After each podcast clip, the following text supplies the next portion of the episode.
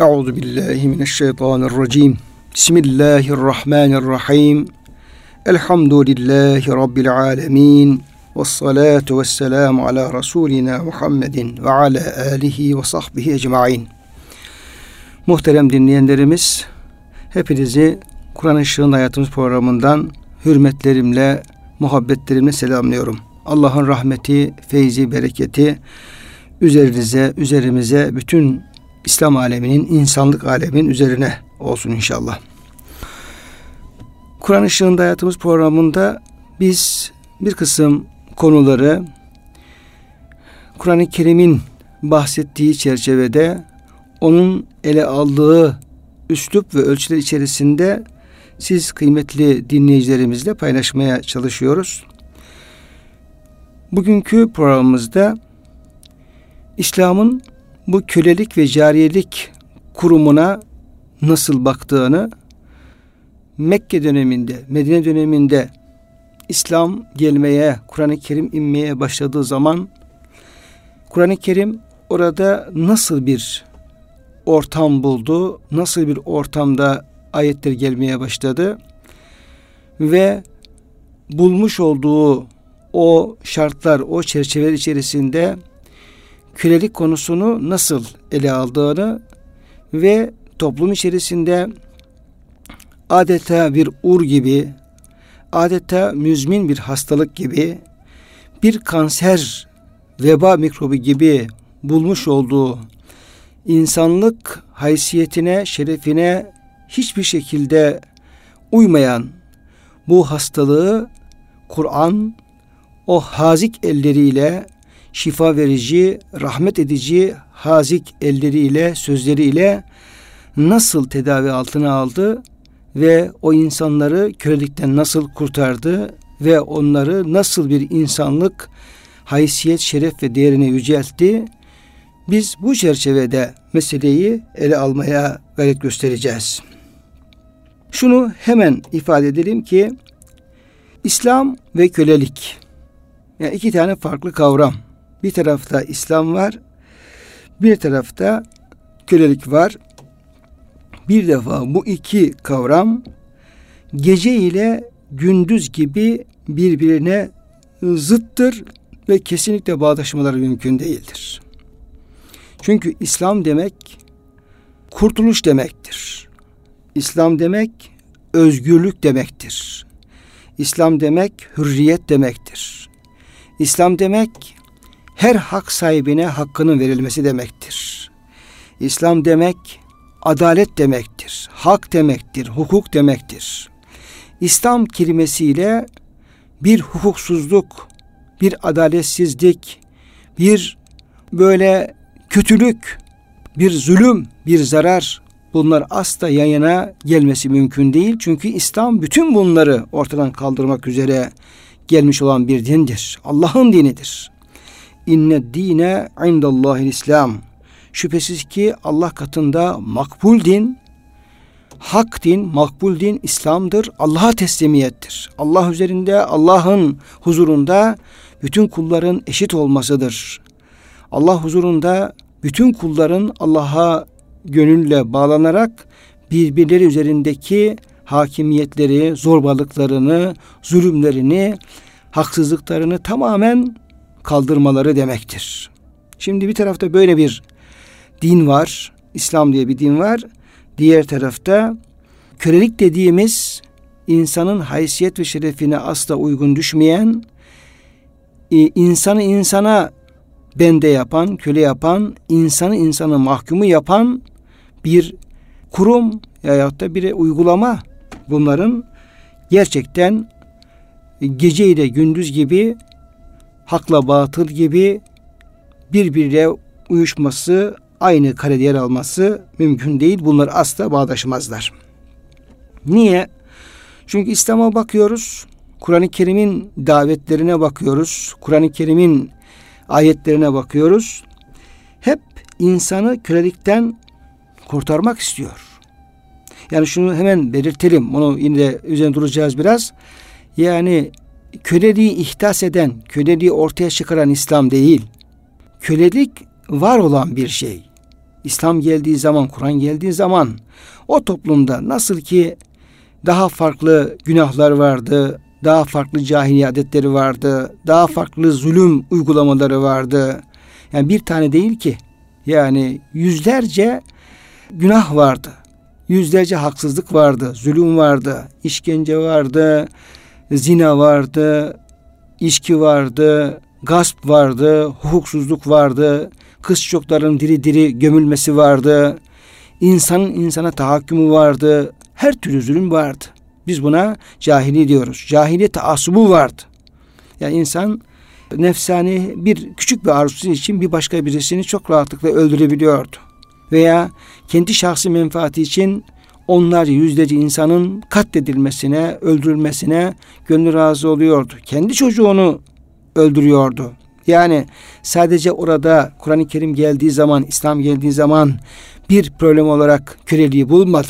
Yüzlerce çözülmesi gereken problem buldu. Yüzlerce tedavi edilmesi gereken hastalık buldu. İnsanla alakalı, toplumla alakalı, insanın e, manevi yapısıyla alakalı, yani hak ve adaletle alakalı yüzlerce problemle İslam yüzleşti ve bunların her birini Peygamber Efendimiz sallallahu aleyhi ve sellem gibi örnek bir şahsiyet liderliğinde Allah'ın peygamberi, Allah'ın en seçkin insanı ve en hazik tabip, gönüllerin tabibi, toplumların tabibi, en büyük mürebbiler, terbiye ediciler, şefkatiyle, merhametiyle, dirayetiyle, aklıyla, fetanetiyle, irfanıyla, her şeyiyle ilahi bir terbiyeden geçmiş ve arkasına ilahi yardım olan bir peygamber öncülüğünde bu hastalıklar bir bir ele alındı, bir bir tedavi edildi ve orada cahiliyetin çok derin çukurlarında bulunan bir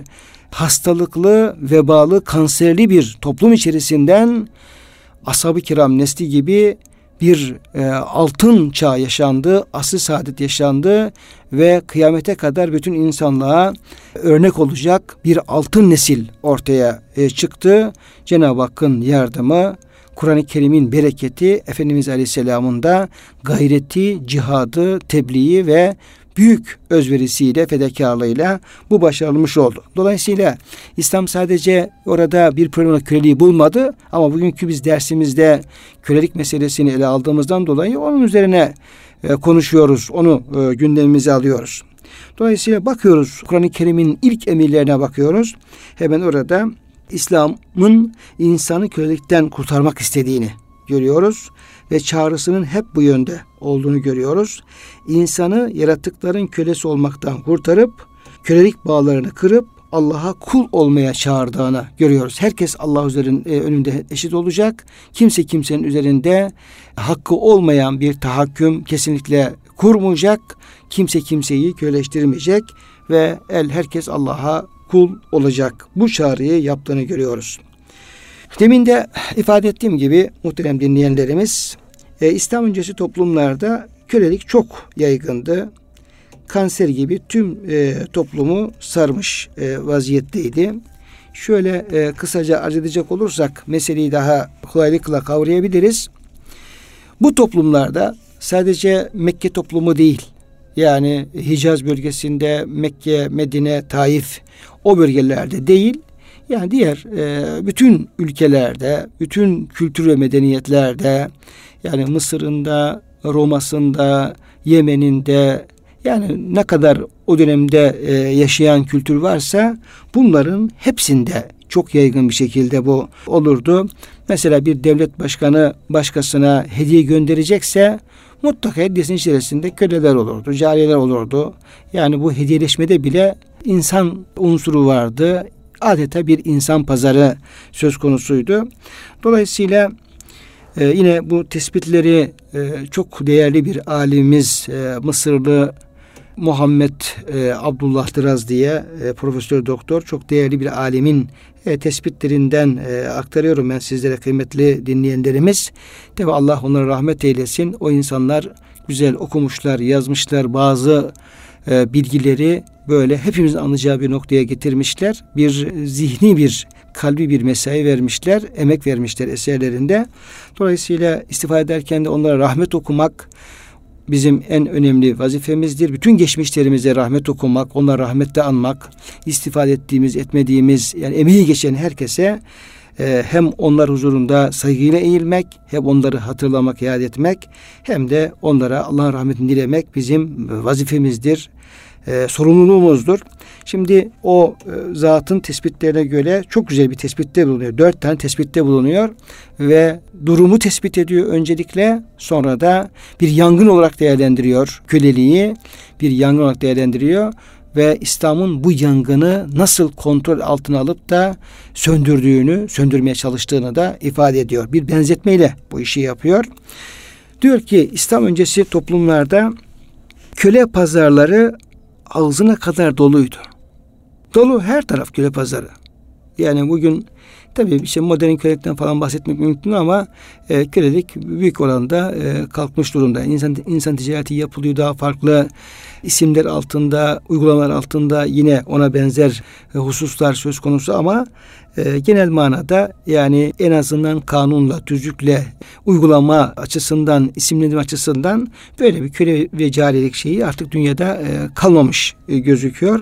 Ama o dönem bu tabi e, dünyanın bu hale gelmesi köleliğin kalkmasındaki en büyük pay şüphesiz ki İslam'ındır, Kur'an-ı Kerim'indir. Kur'an-ı Kerim'in almış olduğu önlemler sadece İslam toplumlarında değil, bütün dünya toplumlarında böyle bir facianın, böyle bir insan oluna yakışmayan kurumun ilga edilmesine, ortadan kaldırılmasına vesile olmuştur, sebep olmuştur. Bu bakımdan bu İslam'ın başarısıdır. Onu da hemen belirtmiş olalım. O toplumlarda ki Mekke'de böyleydi, Medine'de böyleydi ama diğer toplumlarda böyleydi. Köle pazarları ağzına kadar doluydu. Dolu. Yani bir e, sebze pazarı gibi, sebze meyve hali gibi, diğer efendim pazarlar gibi, e, işte İstanbul'un diyelim ki mahallelerindeki haftalık pazarlar gibi, diğer araba pazarları gibi diyelim, dolu. Ağzına kadar dolu. İkinci olarak giriş kapıları ağzına kadar açıktı. Şimdi pazarlar dolu olduğu gibi yani kapılar kapanmış da diğer taraftan sevkiyat yapılıyor, bitirilmeye çalışıyor değil. Giriş kapıları ağzına kadar açık. Yani sabahtan akşama kadar, akşamdan sabaha kadar her gün devamlı oraya köle akıyordu. Yani dünya sistemleri öyle bir sistem kurmuşlardı ki orada onu besleyen, uygulamalar vardı, onu besleyen şartlar vardı ve sürekli böyle oraya köleler akın ediyordu. Yani tıpkı yine bozuk sistemler içerisinde gençlerin, çocukların, kızların sokağa mahkum edilmesi ve naihil insanların eline geçmesi ve kötü amaçlarla bunların kullanılması, işte bu eğitim şartlarının e, ona göre bozuk bir şekilde devam etmesi, eğitim şarkının bozuk devam etmesi ve kötü emelli insanlara sürekli o, o şartlar içerisinde malzeme aktarılması gibi işte sokak çocukları, çocuk esirgeme kurumları, sonra e, çok farklı amaçlara kullanılan başka e, toplumdaki yerler, umumhaneler, şunlar bunlar. Yani eğer bir toplum sistemini ona göre kurmuşsa e, o kaynakları besleyecek, sürekli üretim yapacak bir yapı kuruyor ve oradan insan sömürüsü devam ediyor. Yani günümüzde de pek çok ülkede bu tür insan haysiyet şerefine yakışmayan durumları biz e, görüyoruz ve şahit oluyoruz. İçimiz yanıyor buna. E, orada da sistem sürekli o pazarları küreli dolduracak şekilde çalışıyordu. Dolayısıyla giriş kapıları da ağzına kadar açıktı. Üçüncü olarak düşenler için bir daha çıkış kapısı olmayan bir mezarlık gibi. Yani diyelim ki insan şöyle oldu, alındı, satıldı, kaçırıldı, gasp edildi, neyse ilahiri köle oldu ve o pazara girdi. Artık bir daha yani sistemler o kişinin oradan kurtulmasına e, fırsat vermiyor. Artık ölünceye kadar kölesin. Sen de kölesin, çocuğun da köle ve kıyamete kadar bir köleliğe seni mahkum ediyor. O zalim, gayri İslami sistemler çıkmak mümkün değil. Artık çıkış kapısı olmayan bir mezarlık halinde. Böyleydi. Dördüncü olarak da kölelik vebası, kölelik vebası insanları ateşten bir zemin üzerine teker teker düşürüyordu. Bir vebaydı o ve kaptığı gibi insanları alıyor, düşürüyor ve ateşten bir zemin üzerine böyle patır patır patır patır döküyordu. Ve beşinci olarak yaygın bir yangın bu kölelik yangını, carilik yangını insan haysiyet ve şerefine uygun olmayan bu e, durum bir nefada yani böyle bir üflemede söndürülmekten de çok büyüktü. Çünkü artık yangın iyice büyümüş. Yani bunun öncesinde altında belki yüzlerce yılın, belki binlerce yılın, binler ifade edecek yılın birikimi var. Bu sistem böyle devam edip geliyor. Belki önceki gelen peygamberler bununla mücadele etmişlerdir. Kaldırmaya çalışmışlardır ama maalesef dünyadaki çok yaygın bir şekilde bu uygulama devam ediyor ve bunu kaldırmak İslam gibi büyük bir e, dine, Kur'an gibi büyük bir rahmet ve şifa kaynağı kitaba nasip oluyor.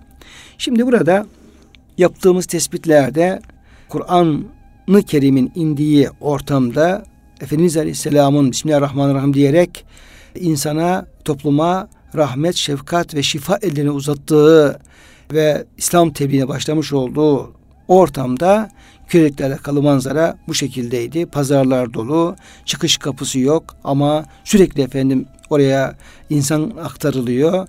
Büyük bir yangın var ve bu yangında söndürülmesi kolay olmayan büyük bir yangın olduğunu anlamış oluyoruz. Kıymetli dinleyenlerimiz şu an sizler Erkam Radyo'da 96.8'de e, Kur'an Işığında Hayatımız programını dinliyorsunuz ve ben Deniz Ömer Çelik sizlerle e, Kur'an-ı Kerim geldiği zaman toplumlarda kölelik ne durumdaydı? Kur'an-ı Kerim e, nasıl bir kölelik müessesesi buldu elleri arasında ve bir kölelik yangını nasıl bir yangın vardı ve İslam bu yangını söndürmek için e, nasıl bir yol izledi ve insanlık haysiyet ve şerefine uygun düşmeyen bu müesseseyi hangi yöntemlerle kaldırdı o noktayı sizlerle Kur'an-ı Kerim çerçevesinde paylaşmaya çalışıyorum. İşte İslam e, bu yangını nasıl söndürme planları yaptı. Buna baktığımız zaman karşımıza e, şu aşamalar, şu safhalar e, çıkıyor. İslam kölelik yangınını söndürecek bir cihaz kullandı ve bu cihazda üç bölümden ölüşe, oluşan, teşekkül eden bir cihazdı. Birincisi ateşi kuşatan ve onun üzerine atılıp yayılmasını engelleyecek olan yalıtkan bir örtü attı yangının üzerine. Bu örtünün ne olduğunu söyleyeceğim. Ya çünkü büyük bir yangın var. Bir orman yangını gibi. Bir şehir yangını gibi. Yani İstanbul'un yangınları meşhurdur. Hani Allah muhafaza eylesin. Yazları şöyle Temmuz Ağustos dediğimiz zaman hakikaten sadece Türkiye'de değil bütün dünyada büyük yangınlar binlerce hektar alanları yakıyor, yok ediyor. Söndürülmesi mümkün olmuyor. Bazen devletler kendileri aciz kalıyor yangınlar söndürmekten. Bu kez başka devletlerden yardım talebinde bulunmak durumunda kalıyor. Uçaklar, gemiler ilahirihi yine de söndürülmeyen yangınlar oluyor. Yani dolayısıyla büyümüş bir yangını söndürmek kolay olmadığını hepimiz biliyoruz. Şimdi ne yapıyor İslam? Bakıyor büyük bir yangın var. Yanıyor, insanlar yanıyor. Köleleştiriliyor carileştiriliyor, eziliyor, öldürülüyor, alınıyor, satılıyor böyle. Yani hiç insanla sığmayacak muameller yapılıyor. Ve Kur'an-ı Kerim geldiği zaman onu o ortamı görüyor, bakıyor. Ortam bu şekilde. Yangın büyük. Hemen harekete geçiyor. Bir cihaz kullanıyor. Bu cihazın üç tane bölümü var. Üç parçası var. Hemen ateşi kuşatan ama bütün ateşi kuşatan ve onun üzerine atılıp yayılmasını engelleyecek olan yalıtkan bir örtü. Yani ateşi dışarı yansıtmayacak, başka yangının başka yerlere sıçramasına müsaade etmeyecek. Orasını ateşi kontrol altına alacak, büyümesini engelleyecek bir örtü örtüyor yangın üzerine. Bu örtünün ne olduğunu söyleyeceğim. İkinci olarak binanın kapılarını açmaya yarayacak. Şimdi orada bir yangın var. Bir binada yangın var diyelim ki bir ortamda yangın var ama kapılar kapalı demiştik. Yani Kur'an öncesi bu e, yangın olan pazarın kapılarının kapalı olduğunu, kimsenin çıkmaya e, imkanı tanımadığını e, söylemiştik. Binanın kapılarını açmaya yarayacak olan ve içeridekilerden gücü yetenlerin kurtulmasını hedef tutan anahtarlar veriyor. Bu da bir benzetme var burada. Onu da e, izah edeceğim. Yani orada dışarıdan oraya artık kölenin düşmesini, kölelerin köleleştirilmeyi engellediği gibi bu kez içeridekilerin o yangından kurtulmaları için kapılar açmaya çalışıyor ve o kapılar açacak da içerideki insanlara anahtarlar veriyor. Al diyor şu anahtarı diyor. Şu kapıyı aç ve kendini kurtar. Şu kapıyı aç kendini kurtar. Adeta yangından e, insanı kurtarmak için kapıların açılması veya açacak anahtar verilmesi gibi insanı köleten kurtaran e, anahtarlar sunuyor insanın eline ki bunun da örneklerini göreceğiz. Üçüncü olarak su salmaya yarayan yani o ateşi söndürmek üzere dışarıdan ateşin içine doğru su e, sevk etmeye, su salmaya yarayan borular döşüyor. Bununla geride kalanlara ateş zarar vermesin diye çıkanlar çıksın ama çıkma imkanı olmayan, anahtarı kullanamayan, kapıyı bulamayan insanlar da orada yanıyorlar. Bunları da yanmasın e, diye onlara su salmaya yarayan borular düşüyor ve bununla da geride kalanları hayatta tutma, yanmaktan kurtarma e, yolunu tutuyor İslam. Peki o ateşin üzerine yani dedi ki İslam bir cihazla bu ateşi söndürmeye çalışıyor ve birinci yaptığı şey de parçası o cihazı parçası ateşin üst üzerini tamamen örten ve onu yayılmasını engelleyen bir yalıtkan örtüden bahsediyoruz. Peki bu örtüden neyi kastediyoruz? Örtü şu, köleliği yasaklıyor. Bir, hemen geliyor diyor kölelik yasak. Bir daha hiç kimse başka birisini köleştirmeyecek. Yani benim e, sistemimde, benim hayat telakkimde, anlayışımda birisinin başka birisini köleleştirmesini, köle yapması caiz değildir, mümkün değildir. Hayır. Kölelik bitmiştir. Yani sözümü dinletebildiğim bütün alanlarda hiç kimsenin kimseyi köleleştirmesine müsaade etmeyeceğim. Kölelik bitmiştir. Köleliği yasaklıyor. Sonra hür insanların köleleştirilmesini engelleyen kanunlar koyuyor. Hür insanların köleleştirilmesini engelleyen artık hür bir insan köle yapılamaz. Köleleştirilemez. Onunla ilgili düzenlemeler yapıyor İslam. Sonra köle alışverişini kaldırıyor. Çünkü pazarlar dolu ağzına kadar. Yani alınıyor, satılıyor. Sonra bir efendim meta gibi, mal gibi alın satılıyor. Bunu yasaklıyor. Sonra hırsızlık, borç temerrüdü gibi köleleştirme yolları kapatılıyor. Mesela bak önceki toplumlarda var. Çok uzun zamanlı bir devam eden bir uygulamadır. Hatta efendim Yusuf Aleyhisselam kıssasında da yer verilir. Yani bir insan diyor hırsızlık yaptığı zaman bir başka bir malını çaldığı zaman bu da tespit edildiği zaman bunun cezası o kişinin alıkonması ve e, malını çaldığı kişinin yanında köle olarak kalmasıdır. Köle olarak kalmasıdır. Hatta Yusuf Aleyhisselam kardeşi Bünyamin'i e, Mısır'da yanına tutmak için başka hiçbir yani o e, Mısır'ın o dönemki kanunlarına göre e, hiçbir haklı bahaneyle Bünyamin yanına tutması mümkün değil. Dolayısıyla onu öğreniyor nasıl bir efendim yol e, takip ederim diye bir e, hırsızlık süsü verdiği bir olay yaşanıyor.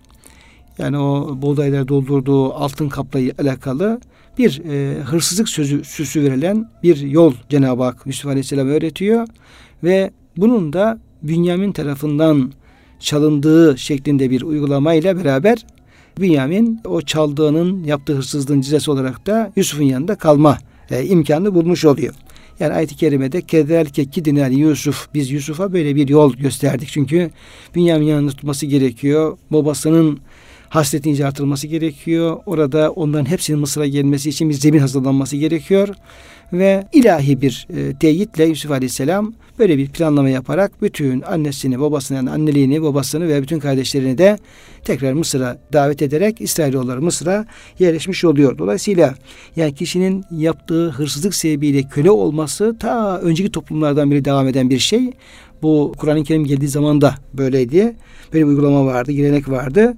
Bir de borç temerrüdü adam alıyor, borç almış, ödeyemiyor. Uzun zaman geçiyor. Dolayısıyla ödeyemeyince de o borcunun bedeli olarak karşı olarak borçlandığı yani alacaklının yanında köle oluyordu.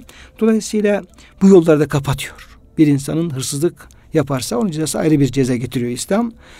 İşte borçlanırsa onu ödemesi için yardımcı oluyor. Gerekirse Müslümanların ona yardım etmesini istiyor. Zekat paralarından veya devletin o tür insanlara yardımcı olmasını istiyor ama bu yolda köleleştirmeyi kaldırıyor. Kölelerle evliliği istisnalar hariç yasaklıyor. Yani bu örtü şu kıymetli dinleyenlerim. Köleliğin kaynaklarını kurutucu önlemleri alması o kölelik yangının üzerine İslam'ın örtmüş olduğu örtü oluyor. Yani kaynakları kurutuyor. Zaten yani bir e, hastalığı tedavi etmek için de ne yapmak lazım? Bir defa hastalığı teşhis etmek lazım. Tespit etmek lazım. Şöyle bir hastalık var diye hastalığın ne olduğunu bir defa öncelikle tespit etmek gerekiyor. İnsan e, hasta insanları e, tedavide de aynı şey uygulanır. İkinci olarak o hastalığı tetikleyen yani onu devamını sağlayan, artmasını sağlayan yani ona zarar verici ne kadar şeyler varsa öncelikle hasta bunlardan uzak tutulmaya çalışılır. Ya kişinin diyelim ki tansiyonu varsa öncelikle o tansiyonu artıracak, e, yükseltecek şeylerin şey yenmesi, içilmesi yasaklanır. Bir mide rahatsızlığı varsa ya bugün bir e, mide rahatsızlığının hangimiz e, doktora gidecek olsak ne kadar az veya çok, küçük veya büyük olsun fark etmez. Doktorların hemen bize söylediği şeyler efendim bellidir. Derler ki işte asitli içecekler içmeyeceksin.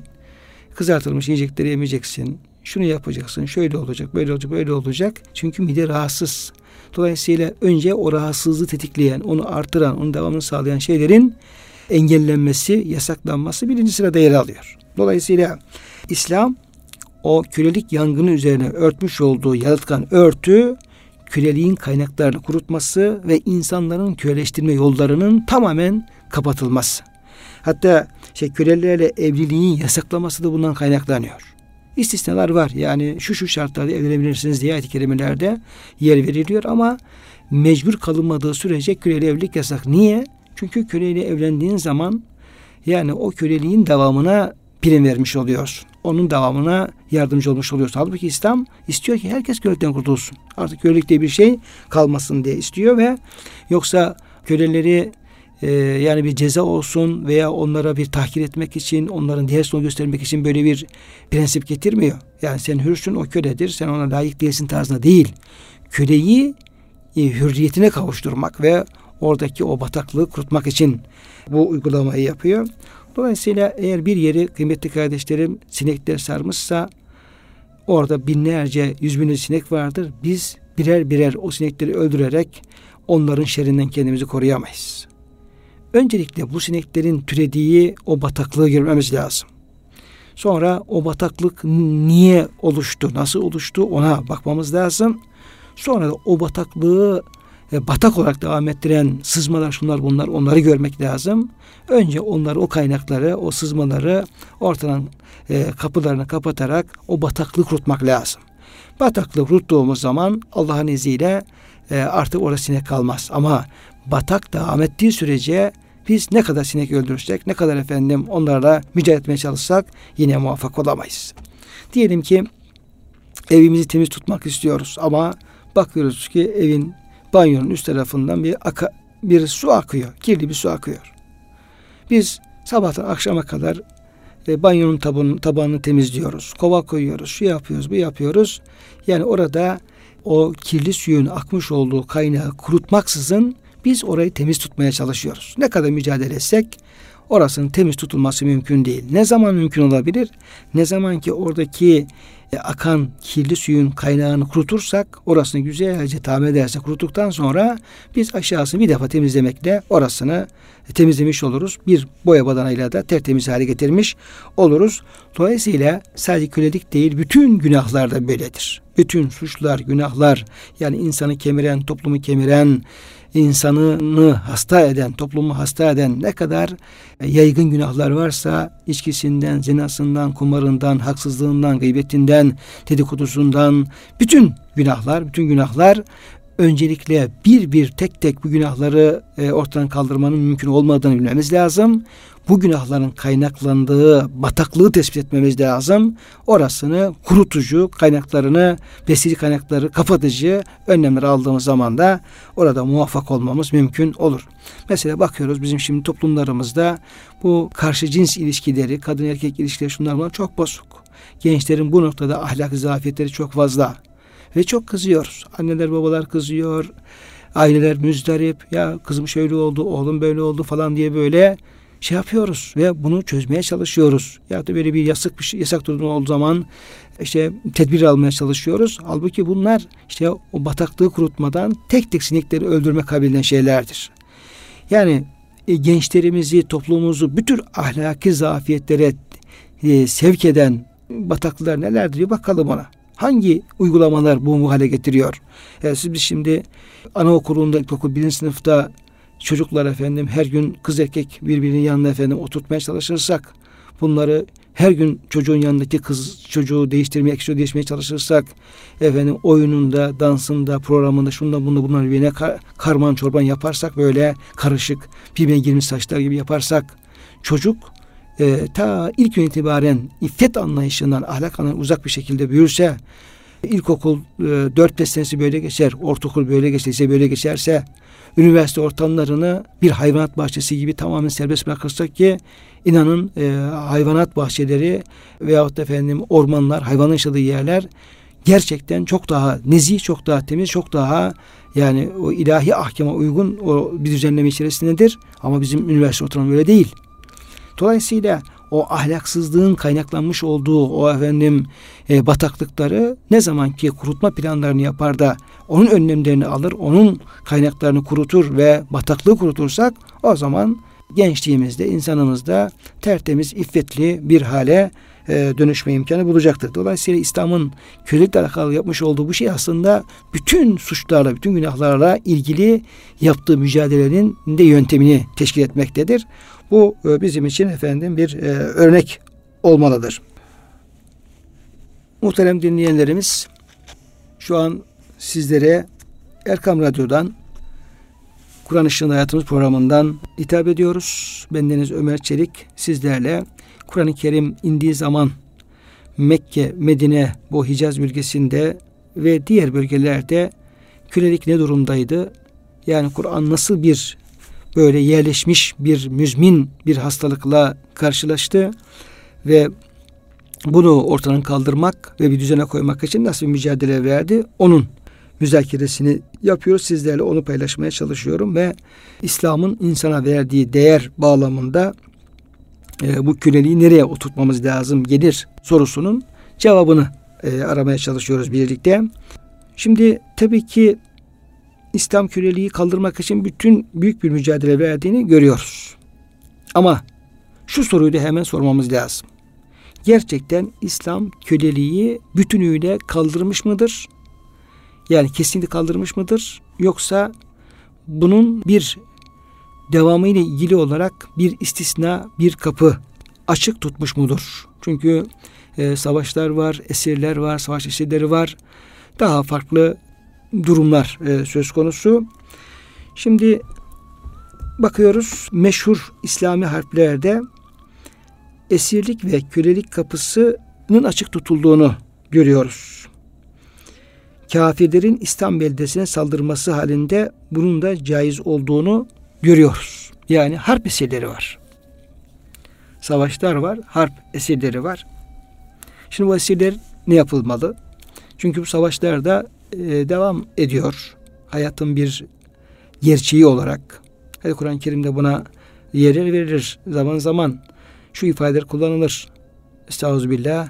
Ve levla def'ullahin nase ba'dahum bi ba'din lehuddimet savami'u ve biya'un ve salavatun ve mesacidu yüzkeru fiyesmullah kesira. Eğer diyor Allah diyor savaşlar yoluyla insanların bir kısmını diğer kısmının eliyle def etmeseydi, ortadan kaldırmasaydı, şeyleri engellemeseydi yeryüzünde hiçbir mabet kalmazdı. İşte camiler, havralar, mescitler, sinagoglar diğer dinlerin de e, mabetlerini sayıyor ayet-i kerime ve onların da bir kutsal değer, e, kutsallıkları olduğunu da ifade ediyor.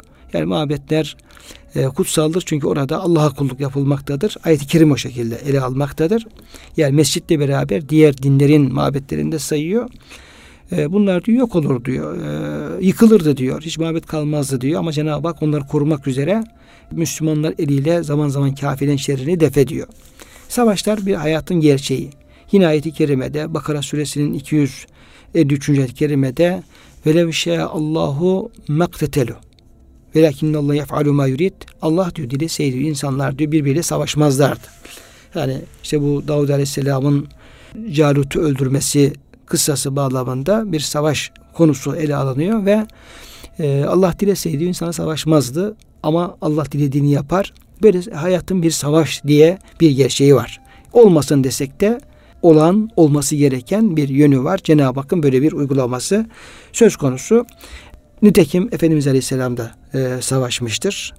Yani belki savaşmayı hiç istemeyen, belki savaşın olmam, olmasını hiç istemeyen, olmamasını isteyen, belki bunun için en büyük mücadeleyi veren e, peygamber, insan Efendimiz Aleyhisselam'dır. Barış peygamberidir. İslam'da barış dinidir. Ama şartlar o kadar ağır ki, e, yeryüzünün şartları, dünyanın şartları ağır ki, o kadar şefkatli, merhametli, savaş hiç istemeyen bir peygamber savaşmak durumunda kalıyor. Bedir'de savaşıyor, Uhud'da savaşıyor, Hendek'te savaşıyor, Huneyn'de savaşıyor ve Efendimiz Aleyhisselam yani e, kanlı veya kansız diyelim onlarca seriye düzenliyor, gazve düzenliyor. Muhammed Hamidullah'ın e, Hazreti Peygamber'in savaşları eserinde yapmış olduğu tespite göre Efendimiz Aleyhisselam 10 yıllık Medine döneminde tam 83 e, bizzat katıldığı veya katılmadığı büyük veya küçük 83 tane gazve düzenliyor. Seriye harekete geçiriyor. Yani baktığımız zaman yıla 8 tane 9 tane bir sefer ve gazve düşüyor. Bu neyi gösteriyor? Bu savaşın hayatın bir gerçeği olduğunu, hiç savaş yapmak istemeyen bir insan barış, barışın tarafı olan bir peygamber bile savaşmak durumunda kalıyor ve kanlı savaşlar da oluyor. Bedir çok kanlı bir savaş oluyor. Uhud çok kanlı bir savaş oluyor. Bedir'de e, Efendimiz Aleyhisselam 70 tane esir alıyor. E, Uhud'da Müslümanlar öldürülüyor. Belki e, esirler, kafirler Müslümanları esir alıyor. E, İlahirihi böyle. Huneyn'de, Tebük'ünde böyle bunlar devam ediyor. Dolayısıyla savaşlar devam ettiği sürece ve orada esir almalar e, devam ettiği sürece de bu esirlik ve kölelik kapısının da açık tutulduğunu, savaşın bir e, sonucu olduğunu da görmüş oluyoruz. Kafirler İslam beldesine saldırdığı halinde savaş yapılır e, ve savaşıldığı zaman da o savaşçılar yani bir kısmı öldürülür. Esir edilenler de esir olarak ve köle olarak da elde tutulur. Peki bu esirler ne yapılacak? Tabi İslam bir hayat dinidir. İslam hayatın bütün problemleriyle yüzleşen bir dindir. Yani hayatta hangi şey varsa İslam mutlaka onu ele alır, onu çözmeye çalışır, onu yok saymaz.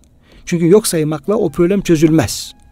Yani insan hangi derdi varsa, toplumun hangi derdi varsa İslam oradadır ve o e, tabi şartların içerisinde en güzel şekilde nasıl ele alıp çözülmesi gerekiyorsa İslam çözür. Kaçmaz da bundan.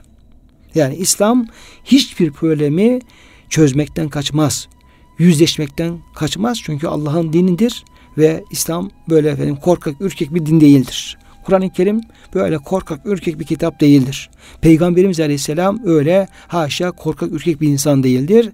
Hayatın bütün gerçekleriyle yüzleşen, bütün gerçeklerin olduğu gibi kabul eden ve bütün gerçekleri neyi gerektiriyorsa onu yapan ve hepsini Allah'ın rızasına uygun tarzda teker teker çözen, ele alan ve sonuca ulaşan, sonuçsuz, çözümsüz hiçbir şeyi bırakmayan bir hak din. İnne dine andallah İslam diyoruz. Yani Allah katında en büyük din diyoruz. Geçerli din diyoruz. Allah'tır. Ve men yebtagi gayral İslam'ı dinen felen yukbele min. Kim İslam'dan başka bir din tutarsa, din edinirse kesinlikle o onun kabul olmaz. Yani allah Teala bütün problemleri İslam'a göre çözmeyi murad eder. Kur'an-ı Kerim'in ahkamı, Efendimiz Aleyhisselam'ın sünneti o çerçeve çözmeyi murad eder ve onun o şekilde yapılmasını ister ve hesabını da ona göre yapacağını beyan eder. Dolayısıyla bir hayatın bir problemi olacak da İslam ya ben buna ne yapayım şimdi kara kara düşünce öyle bir şey yok. Bu ticaret olabilir, siyaset olabilir, savaş olur, barış olur, ne olursa olsun evlilik olabilir, boşanma olabilir. Yani hangi problem olursa olsun orada İslam'ın hazır ve nazır olduğunu, problemi ele aldığını ve bu şöyle çözülmelidir diye onun çözüme bağladığını görüyoruz. Dolayısıyla şimdi savaş olacak, e, esirler olacak, yani kadınlar olacak, erkekler olacak. E ne yapalım şimdi? Oturup kara kara düşüneceğiz. Bunlar ne yapalım? Hayır. Öyle bir şey yok. Yani İslam oradaki esir nasıl muamele görecek? Cariye ya da efendim esir kadın nasıl muamele görecek? Bunlar öldürülecek mi, tutulacak mı, köle mi yapılacak, geri mi gönderilecek? Bütün bunların teker teker hukukunu beyan etmiştir, ortaya koymuştur ve en sıhhatli, en tabii, en fıtri e, insan doğasına uygun olan e, çözümleri de İslam getirmiştir. Şimdi bu savaş esirleri Dolayısıyla savaşlar devam ettiği takdirde ki hayatın bir gerçeği devam edecektir. Takdirde burada bir kapı olarak işte esirlik ve kölelik noktasında bir kapıyı İslam açık tuttuğunu ve e, bununla ilgili de gereken düzenlemeleri yaptığını görüyoruz. Şimdi peki savaş oldu ve savaşta da insanları esir aldık. Yüzlerce esir aldık diyelim ki elimizde esirler var ki Resul, Resul Efendimiz Aleyhisselam da Medine'deki o savaşlarda işte Bedir'de 70 tane esir almışlardı. Diğer savaşlarda yine esirler vardı. Kadın olsun erkek olsun vardı. Burada e, üç yol ileri sürüyor İslam. Üç yoldan bahsedilebilir. Bu esirler e, tekrar serbest bırakılabilir, bırakılacak. İkinci yol bunlar köleleştirilip çünkü bir buna e, hukuk şey yapmak lazım ki ona göre bunlar bir toplumda yer tutsunlar ve yaşasınlar ve hayatta kaldıkları sürece de yine de iyi kötü bir insan e, muamelesi görsünler ve efendim hayatını devam ettirsinler. E şimdi adam seninle savaşmış, almışsın yanına ona hür bir insan muamelesi yapacak olsan sana savaşan bir insan bu. Senin canına kastetmiş bir insan bu. Dolayısıyla burada köleştirilme ihtimali söz konusu olabilir. Üçüncü ihtimal de öldürülebilir bunlar. Yani Demek ki serbest bırakma, e, köleleştirme ve öldürülmeleri. Şimdi Kur'an-ı Kerim açısından meseleye baktığımız zaman mesele kıymetli dinleyenlerimiz fıkıh meselesidir ve e, fıkıhta bunun diyelim ki çok detayları vardır. Mezheplere göre daha farklı yaklaşımlar söz konusudur. Ama biz e, Kur'an-ı Kerim'in e, ilk planda önermiş olduğu çözümü e, sizlere arz etmek istiyorum. Kur'an-ı Kerim bunlardan sadece birinci şıkkı söz konu eder ayet-i kerimede ve diğerlerinden bahsetmez. Yani o esirlerin öldürülmesinden bahsetmez. Esirlerin köleleştirilmesinden bahsetmez. Sadece sadece serbest bırakımlarından bahseder ayet-i kerimede. Muhammed suresi 47. sırada ikinci ayet-i kerime Estağfirullah.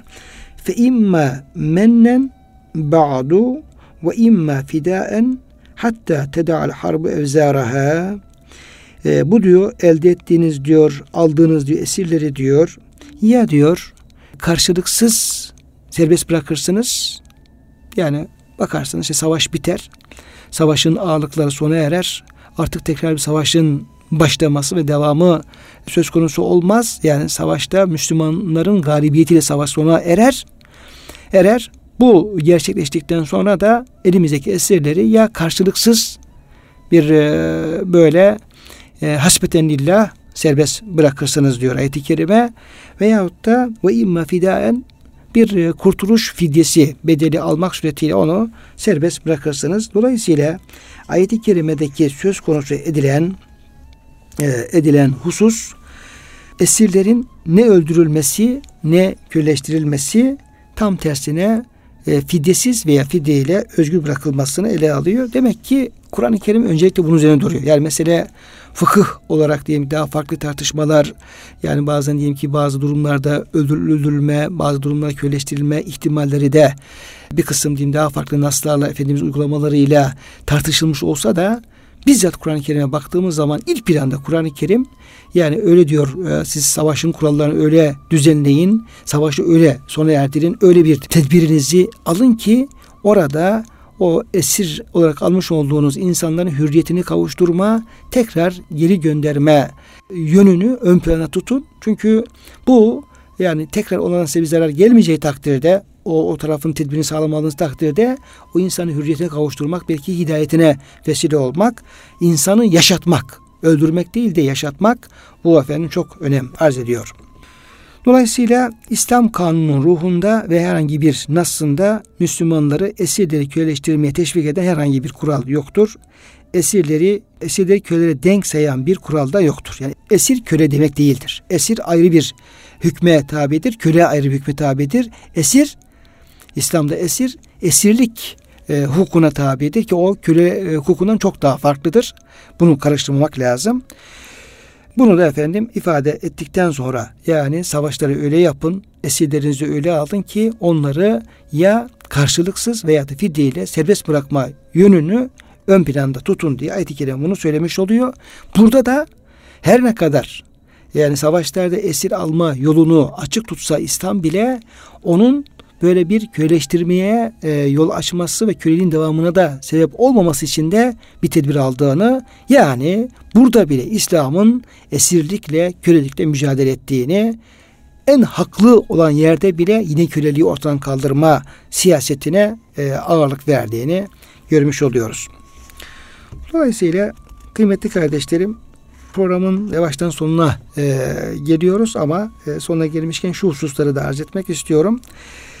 Demek ki İslam kölelikte bir mücadele etmiştir. Köleliği bir yangın olarak bulmuştur ve yangını söndürmenin bütün tedbirlerini almıştır ve onu söndürmeye de muvaffak olmuştur. Hangi yollarla buna muvaffak olmuştur? İslam ilk, gün, e, ilk günden itibaren köleleri azada teşvik ettiğini görüyoruz. Hemen bakıyoruz Beled suresi ilk Mekki sürelerdendir. 90. sırada 11-13. kelimeler buyuruyor ki işte o insan felak tahamle akabe o insan diyor sarp yokuş aşamadı. Peki nedir sarp yokuş? Fekkü rakabetin. Hemen birinci sırada bir kişinin gerçek Müslüman olması, Allah'ın razı olduğu bir kul olması ve o nefsini, benliğini aşıp Allah'a yakınlaşma yolunda mesafe alması için hemen birinci sıraya köle azat, fekkü rakabetin köle azadına ortaya koyuyor. Efendimiz Aleyhisselam tabi çok diğer efendim kefaretlerde de bunu görüyoruz. Efendimiz Aleyhisselam kim bir köle azat ederse Allah da okulu cehennemlik bile olsa bu sayede bütün azaların cehennemden azat eder. Yani köleyi azat ediyor bir insandır. Hürriyetine kavuşturuyor. Onun eli var, ayağı var, gözü var, kulağı var. Her bir azasına karşılık diyor. Kulunun diyor efendim azasını cehennem azat eder ve onu kurtarır. Yani köle azadı kişinin günahlarının affedilip cehennemin kurtulmasına vesile olur. E, zekattan pay veriyor. Yani rakabe, köle olanların kölelikten kurtulması için e, 8 taksimat yerinden sarf yerinden birisi de köleler olmuş oluyor. Alacak onu e, köle normalde kendi malı mülk yok kölenin ama onu alacak efendisine verecek ve bu şekilde de kölelikten kurtulacak. E, mukatep olarak kölelikten kurtulması için vuruyor. İşte vel garimin başlığı altında Tevbe suresi 60. ayet-i kerime vel garimin borçlular yani e, efendisiyle anlaşma yapıyor e, köle diyor ki şu kadar sana para versen beni az eder misin? Tamam diyor. Ama borçlanmış oluyor. Nasıl ödeyecek? Malı yok, mülkü yok. Zekattan ona pay verilerek o borcunu ödemek suretiyle onu köleden kurtarmayı yani zekat gibi bir müessesede orada İslam köleleri, borçluları ayrı bir e, başlık olarak ele alıyor. Onların kurtulması için de yardımcı oluyor. Kefaretlere baktığımız zaman buralarda yine e, İslam sürekli köleliği kaldırmayı ön planda almış. Yeminden dönmek için yeminini bozan insan e, onu kefaretinde Maide 89 hemen ilk planda köle azadı. Ramazan orucunu bozan insan hemen ilk planda köle azadı. Hatan adam öldüren insan hemen Nisa 93'te hemen köle azadı. Yine bu evlenme, boşanma hususlarında yanlış davranışlar falan vardı. Ee, İslam geldiği zaman Mekke'de Medine zihar dediğimiz mücadele 1.4'te hemen köle azadı. Dolayısıyla sürekli her vesileyle köle azadı. Her vesile köle azadı. Böyle olduğu zaman yani köleliğin kapısını kapatıyor. Onların hürriyete kavuşması için bütün kapıları açıyor. Anahtarları veriyor. Böyle olunca tabii ki e, o müessese yavaş yavaş yavaş yavaş sonuna kapanma temayülü gösteriyor. Yine Efendimiz Aleyhisselam şöyle buyuruyor. Küreleriniz sizin kardeşlerinizdir. Yediklerinizden yedirin, giydiklerinizden giydirin.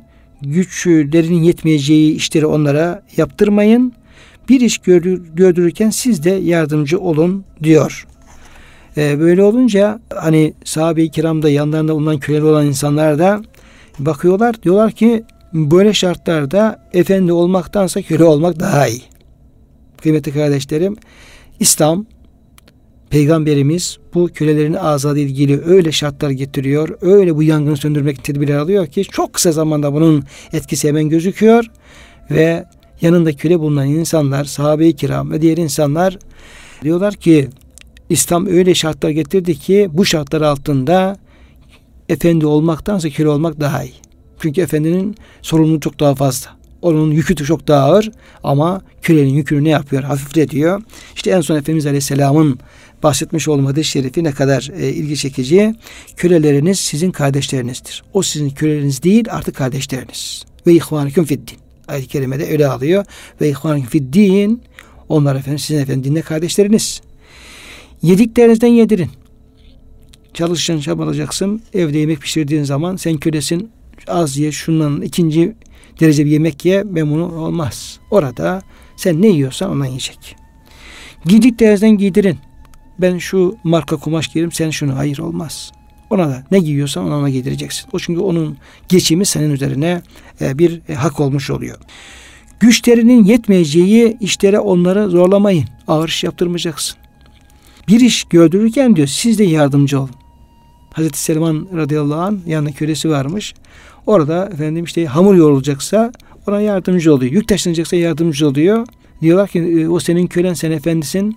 Yok diyor. İslam diyor bize bize diye böyle bir muameleyi emrediyor. Bizim vazifemiz İslam'ın emirlerine uymak. Şimdi böyle olunca da sahabe-i kiram diyorlar ki e, böyle bir düzen içerisinde efendi olmaktansa köle olmak daha iyi. Ne demek istiyorlar? Artık köleliğin bir anlamı kalmadı ve kölelik şeyi e, tükenmeye, bitmeye başladı. Bütün insanların hürriyete kavuşması gerçeği ortaya çıkmış oldu diyorlar. Muhterem dinleyenlerimiz bugünkü programımızda gerçi biraz yani günümüzde çok böyle bilinen veyahut da e, uygulamada olan bir konu gibi gözükmüyor ama İslam'ın insana verdiği değer çerçevesinde tabi ayet-i kerimelerde yer veriyor ve epey bilgi olarak da bizim hafızamızda bulunuyor. Böyle bir kölelikle alakalı İslam'ın mücadelesini ve kölelik batıklığını kurutması, yangın söndürmesi için nasıl bir yol takip ettiğini ana çizgileriyle arz etmeye çalışmış oldum. Programın sonuna gelmişken ben tekrar hepinize hürmetlerimi arz ediyorum. Hepinizi Allah'a emanet ediyorum.